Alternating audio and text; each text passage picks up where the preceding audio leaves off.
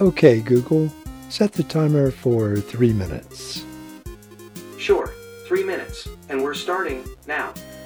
I suppose you've already noticed that today is the day that I start all over again with my three minutes for 30 days in the podcasting department.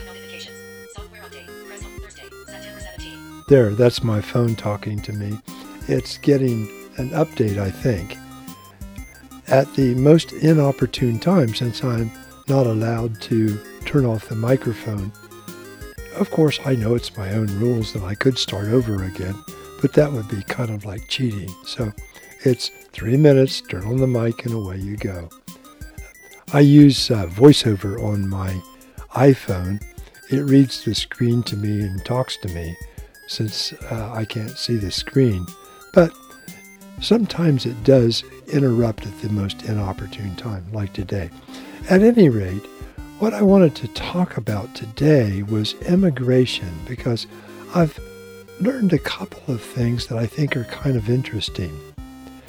The first is that there are 45 million immigrants in the United States, people that have emigrated to the United States and are first generation type people.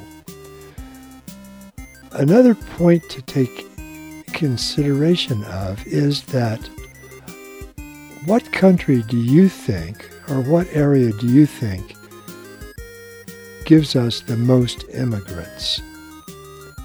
I suspect that most people would guess South America, maybe Mexico, Central America, at any rate, Hispanic folks. And they would be wrong, as would I have been had I made the guess. During the last 10 years, the area where the most immigrants have come from is Asia, China, and India. When we hear about immigrants and the immigration issues that some people think are important, we think mostly or hear mostly about Hispanic people, people from south of our southern border.